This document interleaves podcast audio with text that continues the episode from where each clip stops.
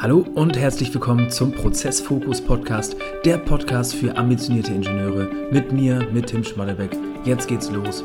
Viel Spaß. Ja, herzlich willkommen zu dieser Podcast-Episode. Und in der Folge geht es um das Thema Jobsuche. Also, ich gebe dir vier Tipps zur erfolgreichen Bewerbung. Und vorab vielleicht einen kleinen Disclaimer. Ähm, Tatsächlich ist es so, dass Bewerbungen, das wirst du vielleicht auch selber wissen, ähm, teilweise sehr unterschiedlich und auch individuell sein können. Das heißt letzten Endes, ob du dich im Konzern bewirbst oder im Mittelstand, da kann eine Bewerbung ganz anders aussehen, die Bewerbungsabläufe ganz anders sein. Ähm, genauso auch, ob du dich initiativ bewirbst oder ob das Ganze eine begehrte Stelle vielleicht ist, ähm, auf verschiedene Positionen etc. Der Bewerbungsprozess ist super wichtig und diese vier Tipps, die ich dir hier mit an die Hand geben ähm, möchte, sind eigentlich ähm, oder sind generell unabhängig davon, oder ich versuche zumindest die unabhängig davon zu halten, dass du eigentlich, egal in welcher Situation du bist, sei es ähm, vielleicht nach dem, nach dem Studium für den Berufseinstieg dich bewerben möchtest oder aber auch ähm, nach einigen Jahren Berufserfahrung dich umorientieren oder für dich den nächsten Schritt suchst ähm, oder aber auch unternehmensintern dich bewerben möchtest. Also das ähm, ist unabhängig davon. Also die Tipps, die ich dir hiermit an die Hand gebe, passen auf jede dieser Situationen. Und Punkt Nummer eins, der erste Tipp, den ich hier mit auf den Weg geben will, ist auf alle Fälle ein Gedanke, den ich immer wieder höre oder zumindest auch eine Angst. Und zwar ist es das Thema, das Thema äh, geradliniger Lebenslauf. Hast du wahrscheinlich schon ähm, auch selber irgendwie das Gefühl inne ähm, oder auch zumindest davon gehört, das Empfinden, dass ähm, ein geradliniger Lebenslauf besser ankommt oder auch generell keine Lücken drin sein sollten etc. In den letzten Jahren wurde ja schon viel darüber argumentiert etc. Vielleicht hast du es gehört dass das eben immer unwichtiger wird. Und ähm, da möchte ich letzten Endes auch nochmal drauf eingehen. Und so ein bisschen vielleicht auch zurückschauend auf meine eigene Story. Und zwar war es ja auch so, dass ich im Jahr 2014 vor der Wahl stand, mich zu bewerben. Nach dem Studium ähm, tatsächlich kam es dann so, dass ich die Möglichkeit hatte, in dem Unternehmen zu bleiben, wo ich meine Abschlussarbeit geschrieben habe. Und ähm, damalig äh, war es so, ich habe witzigerweise auch noch ein, zwei Unterlagen dazu gefunden, Bewerbungsunterlagen von mir. Da werde ich auch mal gleich noch drauf zu sprechen kommen, so ein bisschen als Negativbeispiele tatsächlich. Mm, und zwar, ich habe mich damals als, also in verschiedener, verschiedener Hinsicht beworben, ich glaube Fertigungsingenieur, aber generell Richtung Prozessoptimierung. Mm, und mein damaliger Chef kam tatsächlich um die Ecke und hat gesagt, Mensch, ich habe für dich eine Rolle als Führungskraft im Bereich Qualitätsmanagement. Und ich hatte diesen Begriff Qualitätsmanagement überhaupt gar nicht auf dem Zettel. Im Gegenteil, als ich nach Hause gegangen bin, äh, musste ich erstmal googeln, Qualitätsmanagement, äh, was steckt da eigentlich genau nochmal hinter? Natürlich hatte ich davon gehört, äh, auch im Studium, aber nicht richtig konkret. Und für mich war das keine Option, quasi im weiteren Werdegang in dieses Thema einzusteigen. Also letzten Endes nur durch äh, diesen Input meines Chefs bin ich überhaupt auf, darauf aufmerksam geworden. Genauso auch in der damaligen Situation hätte ich niemals sagen können, dass ich vier, fünf Jahre später Coach werde. Ähm, damit will ich eigentlich nur verdeutlichen, dass du ähm, auch gerade die Wahl nach, nächsten, nach, deinem nächsten Job immer, ähm, wenn du dir darüber Gedanken machst und das versuchst im Kopf zu, lösen, zu lösen, immer nur auf dem aktuellen Erfahrungsschatz quasi aufsetzt. Und bei mir war es eben so, ich kam noch nie in Berührung mit dem Thema Qualitätsmanagement oder auch Coaching ganz am Anfang. Und von daher war es eben auch keine Option. Und ich kann dir wirklich nur bei meinem ersten Hinweis mit auf den Weg geben, gerade wenn es um das Thema eben Lebenslauf geht, was ist der nächste Schritt? Versuche dieses Problem, den Gedanken nicht zu sehr in deinem Kopf zu lösen und dich dadurch einzuschränken, was ähm, auch Bewerbung anbelangt und mögliche Stellenausschreibungen. Das heißt, am Ende ist ganz, ganz wichtig zu handeln, wirklich Trial and Error. Und ähm, auch da finde ich es immer wieder spannend, gerade im Bewerbungsprozess. Du hast nichts zu verlieren, also keine Angst auch vor äh, Bewerbung grundsätzlich, wenn du dich bei 20 Firmen bewirbst und erst im Gespräch dann feststellst, Mensch, das passt vielleicht doch nicht so gut zu dir, auch das Unternehmen passt nicht zu dir, dann hast du nichts verloren. Im Gegenteil, du hast Erfahrung ähm, gewonnen, beziehungsweise es gibt ja so den Satz, entweder du gewinnst oder ähm, du lernst quasi. Und mit dieser Einstellung würde ich da tatsächlich auch empfehlen, ranzugehen. Also keine Angst vor Fehlschlägen zu haben, aber auch gerade was den nächsten Schritt anbelangt, nicht zu sehr zu, äh, nicht zu sehr versuchen, das Ganze im Kopf zu lösen.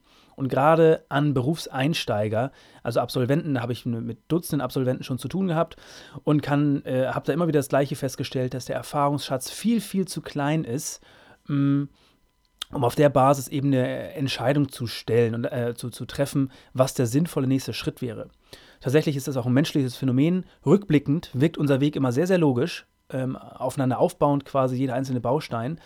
Ähm, das ist aber letzten Endes, weil wir uns selber diese Geschichte dazu erzählen. Und wenn wir vorausschauen, dann ist keinerlei äh, Logik erkennbar oder es ist schwierig, da eine Logik zu erkennen oder wir versuchen immer eine Logik uns zu schaffen für die nächsten Schritte. Tatsächlich ist, würde ich dringend empfehlen, nicht zu sehr im Kopf zu bleiben, sondern ähm, in, ins Handeln zu gehen. Und eine Sache, das ist Punkt Nummer zwei, die ganz, ganz wichtig ist, ist, ähm, dass ich vor dem Hintergrund nicht versuchen würde, den perfekten Job anzusteuern, sondern immer das Thema Lernen ähm, in den Vordergrund stellen würde. Das heißt letzten Endes auch, wenn du dir Stellenausschreibungen anguckst, ist das Wichtigste äh, für deine Einstellung ähm, der Gedanke, du kannst noch nicht alles, aber du kannst alles lernen. Das heißt nämlich, ähm, auch von einer Gegenpartei habe ich viele Personaler kennengelernt, die tatsächlich ähm, sehr hohe Anforderungen teilweise da reinschreiben auch ähm, und in keinster Weise alles K.O.-Kriterien sind. Und ähm, vor dem Hintergrund ganz wichtig, Lernen ähm, gehört zu jedem Job dazu. Sollte auch deine Einstellung sein, dass egal wo du einsteigst, du immer ähm, Lernen als Bestandteil deines Jobs ansehen solltest.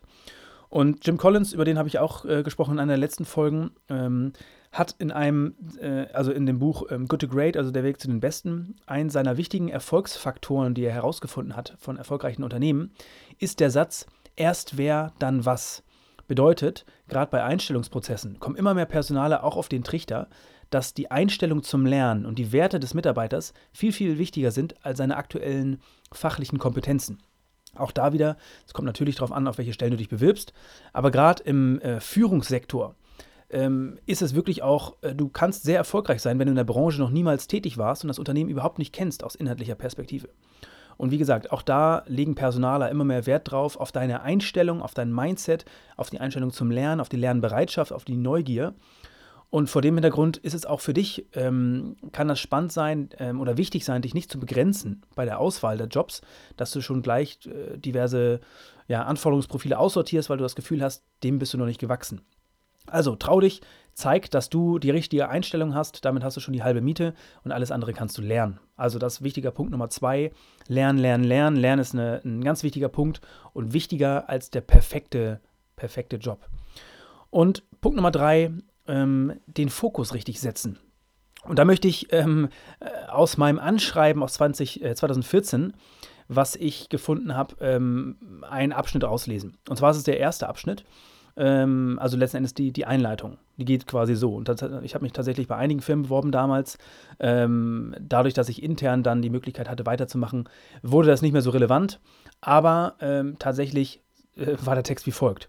Sehr geehrte, äh, sehr geehrte Damen und Herren, als angehender Absolvent des Studiengangs der Hochschule ähm, in Hamburg möchte ich meine Kenntnisse in Form eines Direkteinstiegs als Fertigungsingenieur bei der GmbH anwenden und erweitern. Und so ging das Anschreiben weiter.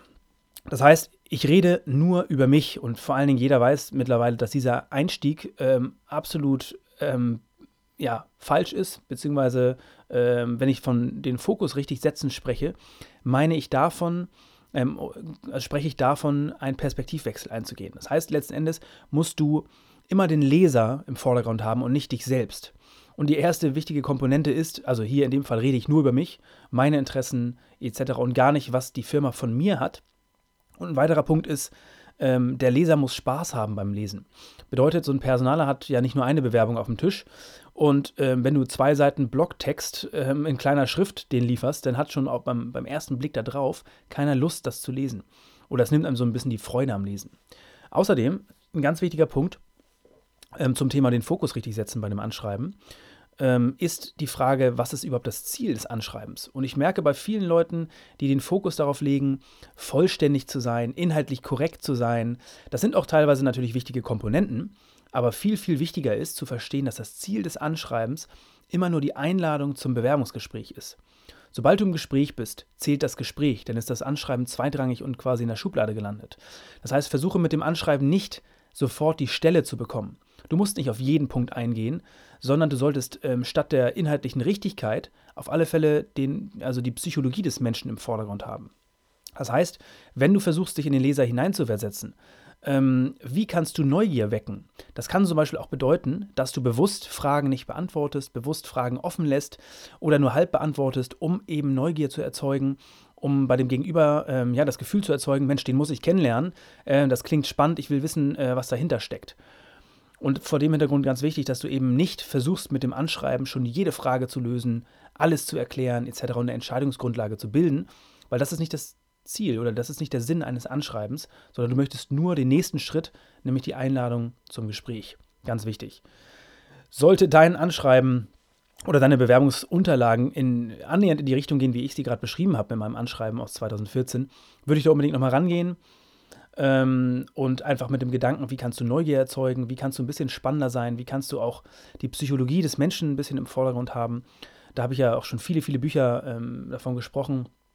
Ähm, auch da spann ganz spannendes Buch, die Psychologie des Überzeugens, sich selbst verkaufen etc. Das sind Dinge, die hier auf alle Fälle wichtig sind ähm, und, und wo du daran arbeiten solltest und dich da ins richtige Licht zu rücken. Ganz spannend und da wird teilweise wirklich bei solchem Anschreiben der Fokus falsch gesetzt, weil ähm, ja viele auch gerade Absolventen kommen eben aus der aus dem wissenschaftlichen Schreibstil, wenn sie ihre Absch ähm, Abschlussarbeiten geschrieben haben.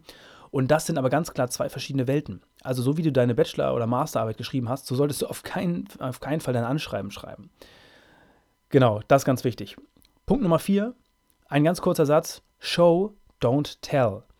Bedeutet, jeder, also das ist generell in jedem Anschreiben, in jedem Bewerbungsgespräch wird gefragt nach Stärken etc., Eigenschaften von dir.